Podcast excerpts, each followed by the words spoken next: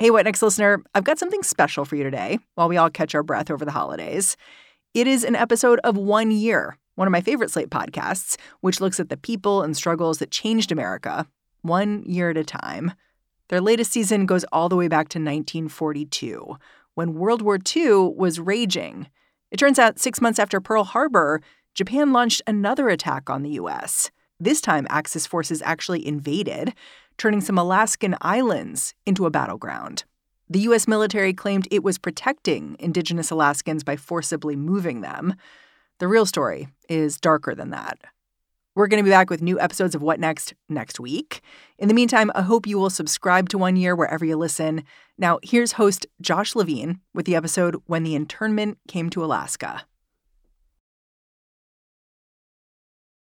Gertrude Svarny was raised on the Aleutian Islands, off the Alaskan mainland. She's still there today, in the tiny city of Unalaska. She lives in the house her parents bought in 1934. That's a long time ago. Back then, we were very busy subsisting, gathering berries, digging clams, fishing. I had a very happy childhood. Gert is 92 now. When she was growing up back in the 30s, there were just 300 people in Unalaska. About half were white, including Gert's father. The other half were native Alaskans, the people known as the Ununga. Gert's mother was Unangan. My mom always talked to us about our culture and the way we lived, and she taught us quite a bit about surviving out here. Survival in remote Unalaska meant knowing how to cure fish and how to make it through the winters. And actually, it's not that cold here. Our problem was the wind and the storms. The day Gert and I spoke, the wind was gusting outside her house at 60 miles per hour. The Ununga have persevered through those kinds of harsh conditions for thousands of years. But on the morning of June 3, 1942, survival meant something very different. I woke up and I heard all this yelling and shouting out in the kitchen. And my mother come in and she says, "Get your clothes on. Get the kids dressed. We're being attacked. We've got to get out of here." The attack on Pearl Harbor in December 1941 had launched the country into World War II. But Hawaii wasn't the only American territory that got bombed during the war. In 1942, the Japanese launched another attack on the United States. This one came in the Aleutian Islands. The U.S. scrambled to defend itself. It seemed like the whole West Coast was now under threat. But what the country did next in the name of protecting Alaska's indigenous people is a shameful chapter of the war, and it's one the nation has never fully reckoned with. The story of the Ununga is not in most U.S. history textbooks, and it rarely gets mentioned in documentaries about World War II. But 80 years later, there are people who remember firsthand what happened. People like Gert Svarny, who are still here to tell their stories so their fellow Americans know the real history of the war in the Aleutian Islands. This is one year, 1942, when internment came to Alaska.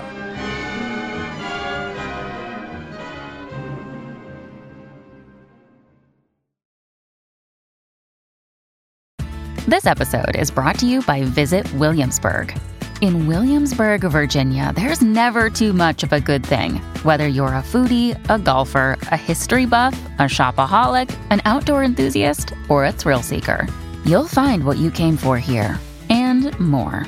So ask yourself, what is it you want? Discover Williamsburg and plan your trip at visitwilliamsburg.com. The Aleutian Islands stretch southwest of Alaska for more than a thousand miles. They look like a rocky tail in the northern Pacific Ocean. Or, if you're feeling poetic, like a path to the end of the world. The islands are desolate but beautiful, one of the best spots on Earth for birdwatching, so long as you don't mind that there aren't any trees. Riptides, earthquakes, and volcanic eruptions are a looming risk, but the Ununga felt comfortable there, even if that meant they were entirely on their own. Sometimes the People that lived there would go for years without a visit from a priest. Rachel Mason is a cultural anthropologist for the National Park Service based in Alaska. They were quite isolated. It was not uncommon for someone never to have left the Aleutian Islands, never go to the mainland of Alaska. The Unangax did have company on the Aleutians starting in the mid 1700s. That's when the Russians came, lured in by the lucrative trade in sea otter furs. The Russians weren't very competent hunters, and they subjugated the Unangax population because they were so much better hunters and forced them to hunt for them. And the Russian presence had a devastating effect on Unangax people. The Unangax died in enormous numbers from disease, forced labor, and Russian violence. In 50 years, the indigenous population plummeted an estimated 80% to just 2,500 people. And then, after all that destruction, Russia picked up and left. The colony wasn't very profitable for the Russians, and they were willing to sell it to the Americans. And that's what happened in 1867. Why did the United States want it in the first place? And I think they saw it as a land of opportunity. There were a lot of entrepreneurs who arrived wanting to take advantage of the resources to be harvested. Gold prospectors flooded in after the U.S. took over, but the government mostly ignored Alaska and its people. When Gert Svarny was a kid in the 1930s, the local hospital was severely understaffed, and the school only went to the eighth grade. We didn't have high school. We had teachers from usually down the states. Unfortunately, they really never encouraged learning about our culture when I was a child. That neglect also extended to the island's defenses. As of 1940, the military didn't have much of a footprint in Alaska. Given that the Aleutian Islands were the closest U.S. territory to Japan, that started to look like a major problem. And so, very quickly, hundreds of construction workers descended on the city of Unalaska. They got to work on building a military hub at the port of Dutch Harbor one that could protect the Aleutians from anything the Axis might send their way. They were building barracks, Quonset huts, bunkers, and gun emplacements. In fact, they built one right outside our house here. I mean, everything was changed. Part of that changed landscape was a barbed wire fence. That barrier restricted the Anungans' movements and kept them away from their traditional fishing grounds. These new visitors from the continental US were acting like they owned the place. And in a very real sense, they did. Especially after Pearl Harbor, nothing felt more important than protecting the nation from another attack. Unalaska was now a military town. We had soldiers practically outside of our door. I remember the southern accents, Louisiana and Alabama. They were standing watch in this bunker watching out in the ocean here to see, you know, if there's any action out there. The action finally came just before 6 a.m. on the morning of June 3rd, 1942. At first, Gert's father and brother thought they were hearing American troops take target practice. But this was not a drill. Bombs were falling on Unalaska. The entire west coast is on the alert after the two raids on Dutch Harbor in Alaska. More submarine activity is reported from the Southwest Pacific. The military police showed up at Gert's family's house and told them they needed to get to safety. We were taken up into the hills, and the MPs told us to spread out and get into places where we wouldn't be seen from the air. Gert was 12 years old and a middle child. She sat in the rain and cold, looking after her younger sister. I remember just to keep Harriet quiet, I made little dolls and stuff out of the leaves and twigs. We were all frightened, of course. The first Japanese bombing run that day killed 25 people. American fighter planes scrambled to get there, but they arrived too late. That night, they had sirens going off every once in a while, and every time there was a siren that went off, we, we had to run to the creek because they had bomb shelters there. They were just holes dug in the creek bank, so we spent the night there. There was no beds or anything. We just sat in the ground. The Pacific coast of North America, from Alaska to the Panama Canal, is on the lookout today for further Japanese attacks against this continent. I think the next night was worse. On the second day of the attack, Japanese bombs hit a gun emplacement, a warehouse, and a ship being used as a barracks. They bombed the oil tanks over there, and that was very loud and scary. It was, it was frightening. All told, on June 3rd and 4th, the Japanese destroyed 14 U.S. aircraft. A total of 43 Americans were killed, including one civilian. 50 more were wounded. The damage to Dutch Harbor was only a small fraction of what Japan had inflicted in Hawaii. But this felt like a potentially devastating escalation. Whether these raids portend more severe blows is a matter for speculation. But at any rate, military authorities are taking no chances. If Japan captured the Aleutian Islands, they'd have a base to launch attacks on major American cities, places like Seattle, San Francisco, and Los Angeles. The entire West Coast was panicked at the thought of a Japanese invasion. And in June 1942, that invasion happened. Everyone here is wondering about that Japanese landing on the very tip end of those stepping stones called the Aleutian Islands. The target was the island of Attu. Attu is nearly 350 square miles, and it's about halfway between Tokyo and the Alaskan capital of Juneau. In 1942, it was home to 45 indigenous Alaskans and one white couple. On June 7th, six months to the day after Pearl Harbor, more than a thousand Japanese soldiers came ashore in Attu. It was a Sunday, and everyone was at church. When the service ended, they heard a sound they didn't recognize machine gun fire.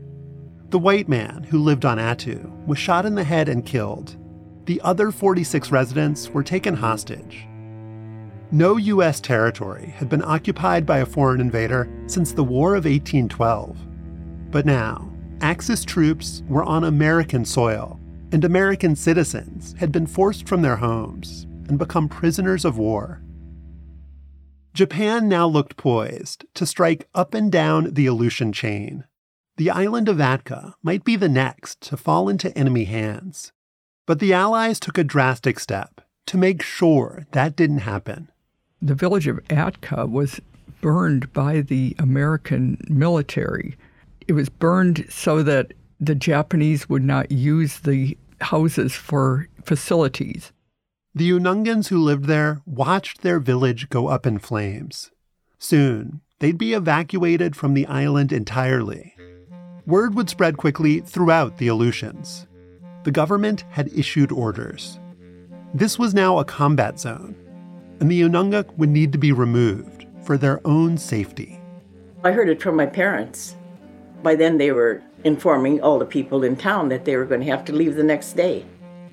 Other Unangan communities were given even less time. In the case of the Pribilofs, they had only an hour of warning. The ship arrived while they were playing a baseball game, and they had to stop the baseball game. So there was no time to pack up their houses, pack up their possessions. They had to be ready to go and leave. The Unangax had to leave behind the icons from their churches and their family pets. They were only supposed to bring one suitcase apiece. Gert's mother packed all that she could fit. She had just the bare essentials a few pots and a few sheets and blankets and stuff like that. Those would be the only remnants of home for Gert, her mother, and three of her siblings. One of Gert's brothers was allowed to stay because he worked for a military contractor, and Gert's father stayed back too, as Unalaska's postmaster, an essential worker in 1942. But that wasn't the only reason he got to remain at home. My father did not have to leave because he was white, because they said that anyone with an eighth of Unangan blood, they had to leave. Nearly 900 people were loaded onto ships pointed away from the Aleutian Islands. More than a hundred of them came from Gert's community. When they pulled away from the shore, they looked back one last time to see what they were leaving behind. It was a nice sunny day, and uh, as we were going out the harbor, saw my dad and brother out here and they were waving, waving. Nobody knew what was going to happen. They didn't know how long we were going to be gone or if we were coming back. Let's take a quick break.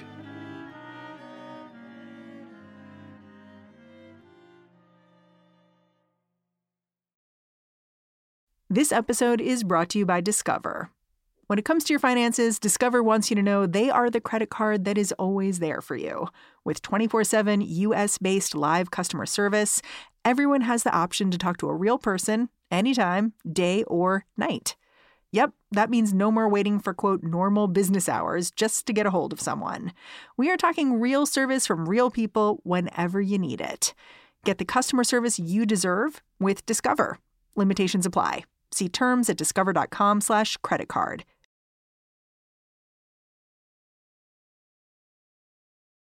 When Unalaska got bombed in June 1942, Gert Svarny had been forced to hide and to sleep in a dirt hole that doubled as a bomb shelter. Now, at 12 years old, she'd been corralled onto a ship and yanked away from the only place she'd ever lived. No one from Unalaska had any idea where they would land. And the people in charge of this mass evacuation, they didn't really know either. All this time, even when we were on our way, they did not know where they were taking us. And it was such a jungled up mess. It was very ill planned. Rachel Mason of the National Park Service. There's not a lot of decision making beforehand about where all these people are going to go. The U.S. military and the Department of the Interior eventually settled on sending the Unangans to southeast Alaska, to the region known as the Alaskan Panhandle. The Panhandle and the Aleutian Islands were technically part of the same territory. But when the Unangan people caught sight of their new landing spot, it seemed like a whole other planet. One thing that was very frightening to some of the older people was to find that there were heavy forest. They were used to the treeless islands of the Aleutians, and so they were very intimidated and didn't like the trees at all. The trees, the trees were the main thing.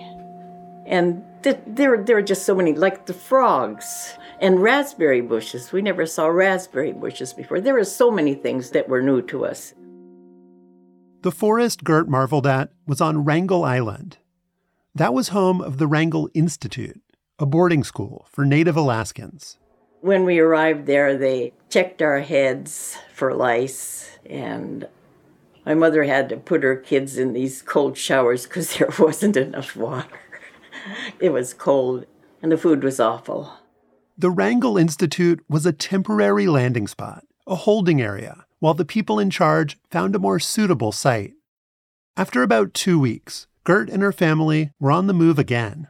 They decided to move us to this abandoned cannery, a little place called Burnett Inlet. That cannery had belonged to a salmon packing company. It was abandoned because it had caught on fire two years earlier. I think they had about 10, 15 old cannery houses. They were falling down. The first night we stayed there, about 15 of us kids slept on the floor, and we could see the stars through the roof. Burnett Inlet was not a more suitable site. There was no electricity or plumbing. There also wasn't a hospital or a church. Within a few days, everyone's skin was covered with boils. Wolves howled all night. That burned out cannery was one of six relocation camps in southeast Alaska. None of them were fit for human habitation. They were cold and wet, and there was never enough food. At one site, the drinking water was reddish brown. There might be a whole family packed into one room, and there was very few sanitary facilities. I know the most about Ward Lake. Apparently, there was just one toilet for the whole community, and it was like a long trough like uh, latrine. Disease was rampant pneumonia, tuberculosis, and anything else that would spread in close quarters. We got the red measles, and it was really bad. There was this little room that was for one person, and there were six of us Unangan girls in there with the measles for a long time. I think probably several weeks that we were sick. Gert's mother was a midwife. At Burnett Inlet, she did her best to tend to the sick, but there was only so much she could do without a doctor or nurse on site. At one of the camps, 24 people died in a calendar year, a death rate three times what it should have been. The Unangans refused to accept any of this. Women wrote a petition demanding they be sent to a better place. An administrator admonished them for complaining. He said that under war conditions, they could not expect to enjoy the comforts of home. The Unangan people weren't supposed to be prisoners. They'd been evacuated for their own protection. But the Unangans didn't feel like they'd been rescued. This was something different internment. And it wasn't just happening to them. When the Japanese attacked Pearl Harbor, our west coast became a potential combat zone. Living in that zone were more than 100,000 persons of Japanese ancestry. Military authorities therefore determined that all of them, citizens and aliens alike, would have to move.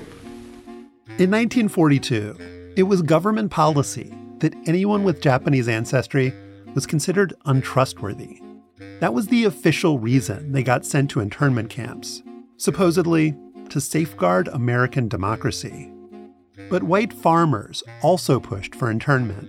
It was a policy that benefited them economically, allowing them to buy up their Japanese neighbors' land for pennies on the dollar. The Unangan evacuation was also a convenient way to remove a population that some residents didn't want to have around. At one time, I heard someone down the street saying, And don't you go play with those dirty little Aleuts. The white principal of Gert's school described Unangan women as exotic and immoral, making them a menace to soldiers. A military official said after the bombing of Dutch Harbor that it was time to clean out the entire town. And so the Unangans in Gert's community got sent to an abandoned cannery. And when they asked for a better place, they were told they didn't deserve one. Sometimes it was so hard. Uh, but they were, you know, they were, I think that the Unangan people from Unalaska were very, very resilient. Our people just got together and started building, organizing, arranged for certain people to cook, certain people to get wood, repair the houses, fix the roofs. The Unangans built a school and a church. They also built Gert's mother a house in gratitude for her tending to the sick. It was the first new house at Burnett Inlet, uninsulated, with one bedroom and an outhouse. Gert turned 13 a few months after the evacuation. She went back to the Wrangell Institute, the boarding school for Native Alaskans. That's where she caught the red measles and got crammed into a room with six other sick children. But she also made friends and went to school dances. We were having a good time mostly. I do remember always being protected so well by all the elders of the village. They just all kind of watched over the children and made sure that we weren't anxious about things. Like they were taking all the worry. Just let us be kids while we were struggling along. But even with the adults taking all the worry, the days didn't pass quickly. Gert and the other Unangans were stuck in that Alaskan forest with the trees and the wolves. It was 1943, and there was no end in sight. They never informed us about anything, but it was certainly always on our mind that we wanted to come back. What were the things that you missed about home? Probably the food. yeah, our food, you know, we missed the fish and clams, and I think we missed Unalaska. We were hoping the war would be over all the time. We girls would get together and we'd see our first star and, and make a wish, and the wish was to go home.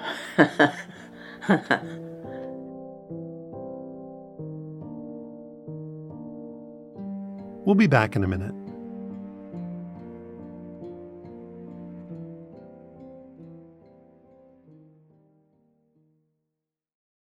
Coming soon from Slate Podcasts. So, first it was Dade County. Voters in the Miami area repealed civil rights for gay people by a two to one margin. In the late 1970s, cities around the country began rolling back anti discrimination laws that protected gay people. And then it was Wichita, St. Paul, Eugene. Successful campaigns against the gay community, which shocked us all. A state senator from California watched the laws fall and saw an opportunity. Homosexuality is a most repulsive lifestyle. His name was John Briggs, and he wanted to deliver the anti gay movement its biggest prize yet. California realized that they were coming for us. I'm Christina Cauterucci. This season on Slow Burn, we'll explore how a nationwide backlash against gays and lesbians led to a massive showdown in California. Now it's something called Proposition 6, the Briggs Initiative. It would call for firing any teachers in California who practice homosexuality. Your life as you knew it would be destroyed. We've got to fight back. We can't let this happen in California. The Briggs Initiative would be the first statewide vote on gay rights. Gay rights now! Gay rights! With so much at stake, young people became activists. We were all coming out all day long, every day. and activists became leaders. My name is Harvey Milk, and I'm here to recruit you. Slow Burn, Season 9 Gays Against Briggs. Out May 22nd, wherever you listen. If we lose here, it'll be 50 years before we ever get back up again. Like the drag queens say, take out the earrings, sharpen the nails. There ain't no going back. This episode is brought to you by Progressive Insurance. Hey, listeners, whether you love true crime or comedies, celebrity interviews, news, or even motivational speakers, you call the shots on what's in your podcast queue, right? And guess what? Now you can call the shots on your auto insurance too. Enter the Name Your Price tool from Progressive. The Name Your Price tool puts you in charge of your auto insurance by working just the way it sounds. You tell Progressive how much you want to pay for car insurance. Then they'll show you a variety of coverages that fit within your budget, giving you options. Now, that's something you'll want to press play on. It's easy to start a quote, and you'll be able to choose the best option for you fast. It's just one of the many ways you can save with Progressive Insurance. Quote today at progressive.com to try the Name Your Price tool for yourself and join over 28 million drivers who trust Progressive. Progressive Casualty Insurance Company and Affiliates. Price and coverage match limited by state law.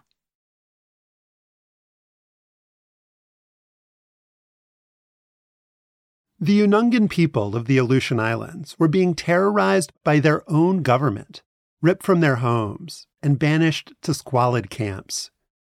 Meanwhile, the people of Attu were getting subjected to a different kind of suffering. Attu was the remote island that the Japanese army had invaded in June 1942. The residents were taken hostage, and it got worse from there. All of the surviving Attuans would get loaded onto a ship and taken to Japan as prisoners of war. One would die on the journey and get buried at sea. The remaining 40 would be held until the end of the war with little food or medicine.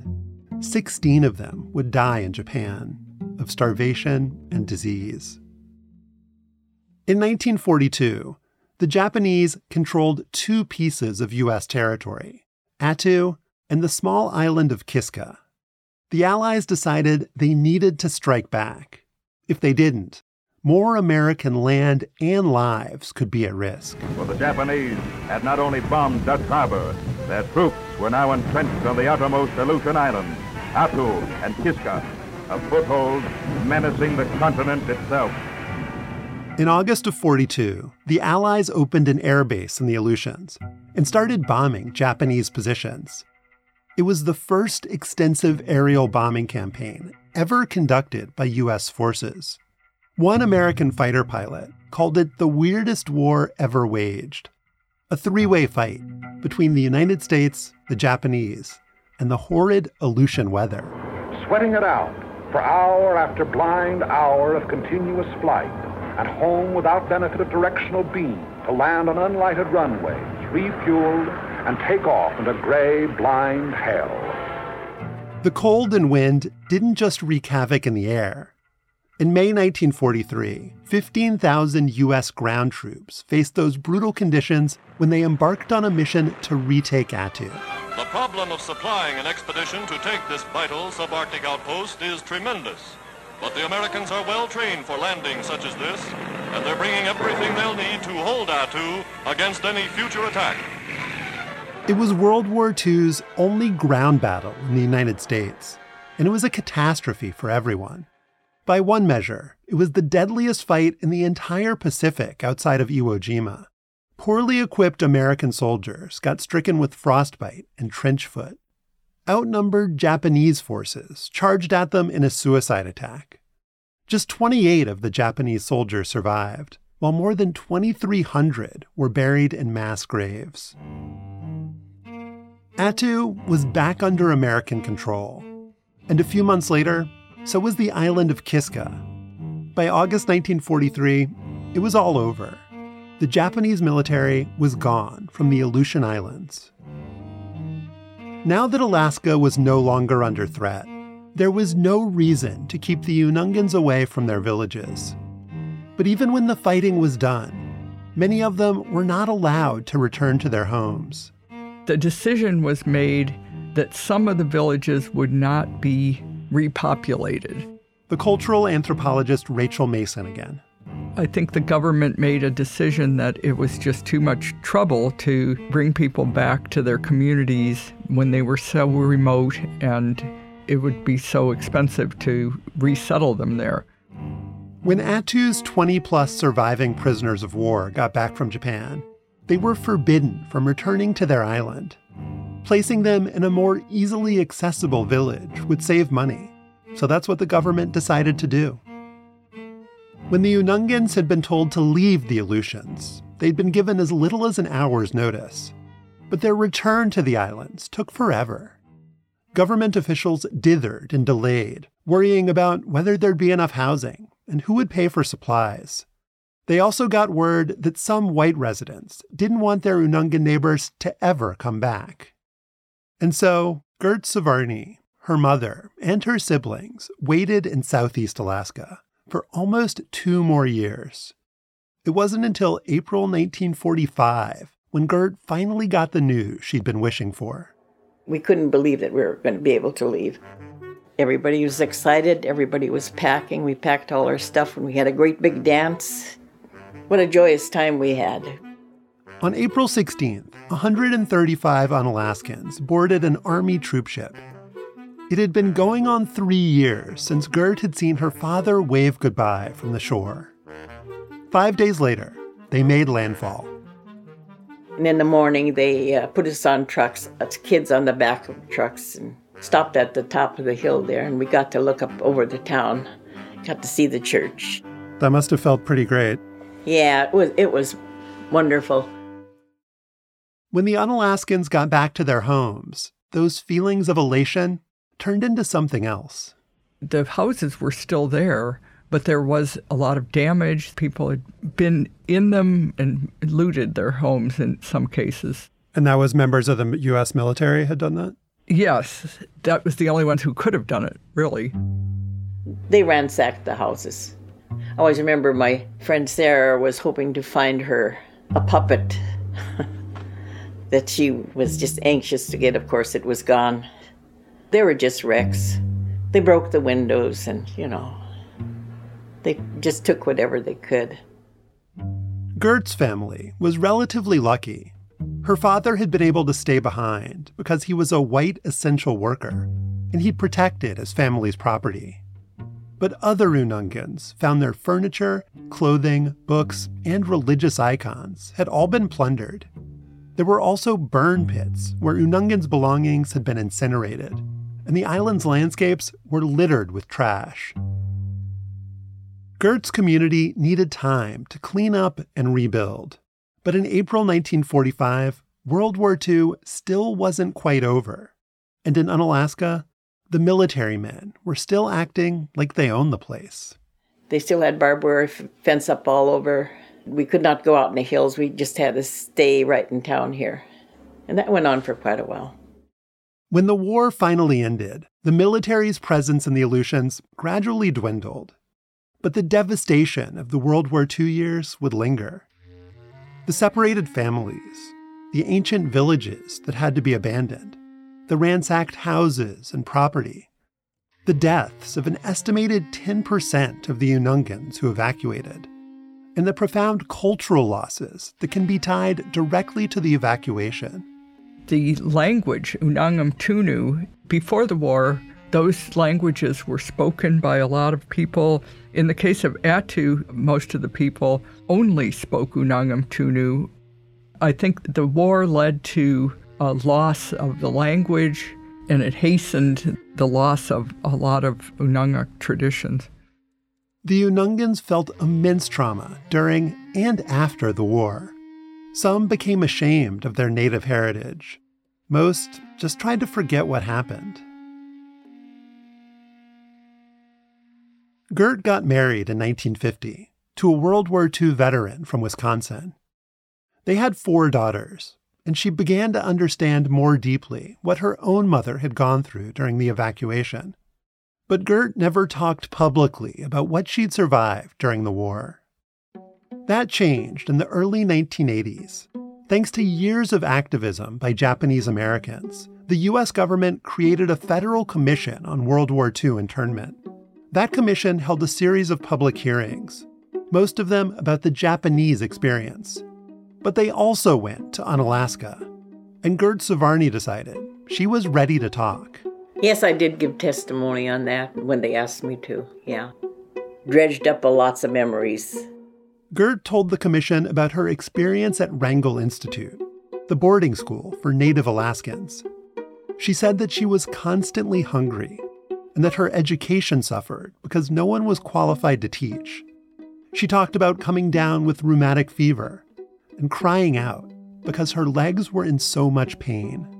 And I was in the hospital a month and a half. I went from 112 down to 96 pounds. a year and a half after Gert testified, the commission released its report. It said that Japanese internment was the result of race prejudice, war hysteria, and a failure of political leadership. The report also included a section on the Unangans. It said their evacuation had a rational basis, but there was no justification for how they were treated. It also acknowledged the looting of Unangans' homes by the U.S. military and the lack of urgency in getting them back home. In 1988, Ronald Reagan would sign a bill that included a formal apology to Japanese internees.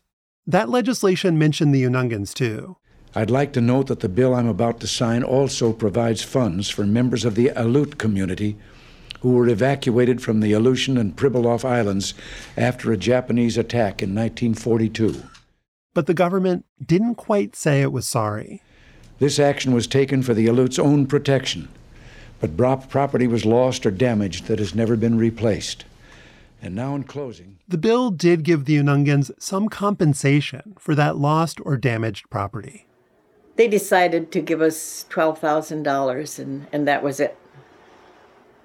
They figured that was what it was all worth, I guess. Did you feel like that was fair? Oh, of course, of course, I, it, it was not fair. the government finally issued a formal apology in 2017 but at 92 years old, Gert tries to look forward. She's a working artist, upholding Unangan tradition by working with whalebone and bentwood, and she remains resolutely self sufficient. I mow my own lawn, I go berry picking. I've taught my children how to cure fish, smoke fish, take care of fish, and so we all get together and do that in the summer. I asked her what she hoped people might learn from her story. I think that people should know about it, for one thing, and, and so many people have never even heard of it. Back in 1981, that federal commission had asked Gert what the government could do to try to make amends. Her answer?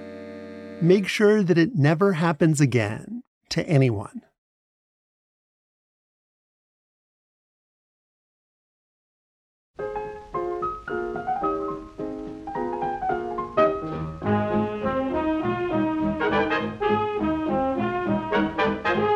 If you're a fan of the show, I'd love for you to sign up for Slate Plus. The support of Slate Plus members is crucial to our work. Members also get to listen to One Year and every other Slate podcast ad free. And you'll get a special behind the scenes episode with me and senior producer Evan Chung at the end of our season, explaining how we made these episodes about 1942. Go to slate.com slash one year plus to join Slate Plus today. That's slate.com slash one year plus.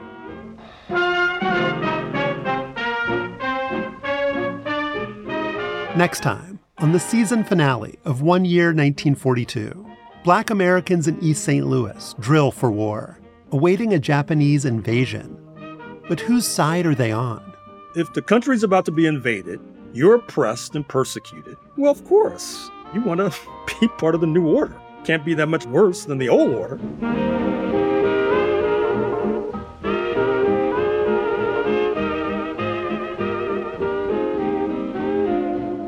One Year is written by me, Josh Levin. Our senior producer is Evan Chung. This episode was produced by Sam Kim, Sophie Summergrad, Evan Chung, Sol Worthen, and me. It was edited by Evan Chung and Derek John, Slate's senior supervising producer of narrative podcasts. Our senior technical director is Merritt Jacob. Holly Allen created the artwork for this season. You can send us feedback and ideas and memories from 1942 at oneyear at slate.com. You can call us on the one year hotline at 203 343 0777. We'd love to hear from you. Thank you to Dmitry Filimonov, Sharon Svarny Livingston, Lauren Adams, Ray Hudson, Millie Jackson, Virginia Hatfield, and Okolina Patricia Lakanoff Gregory. Special thanks to Bill Carey, Katie Rayford, Ben Richmond, Caitlin Schneider, Cleo Levin, Seth Brown, Rachel Strom, Alexandra Settlemeyer, and Alicia Montgomery, Slate's VP of Audio. Thanks for listening. We'll be back next week with the season finale of One Year 1942. This is the story of the one. As a maintenance engineer, he hears things differently. To the untrained ear, everything on his shop floor might sound fine, but he can hear gears grinding or a belt slipping. So he steps in to fix the problem at hand before it gets out of hand. And he knows Grainger's got the right product he needs to get the job done, which is music to his ears. Call, clickgrainger.com, or just stop by. Grainger, for the ones who get it done. Coming soon from Slate Podcasts.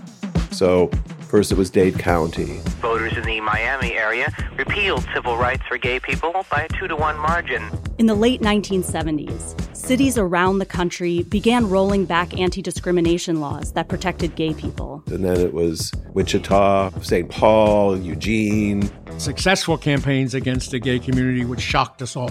A state senator from California watched the laws fall and saw an opportunity. Homosexuality is a most repulsive lifestyle. His name was John Briggs, and he wanted to deliver the anti gay movement its biggest prize yet. California realized that they were coming for us.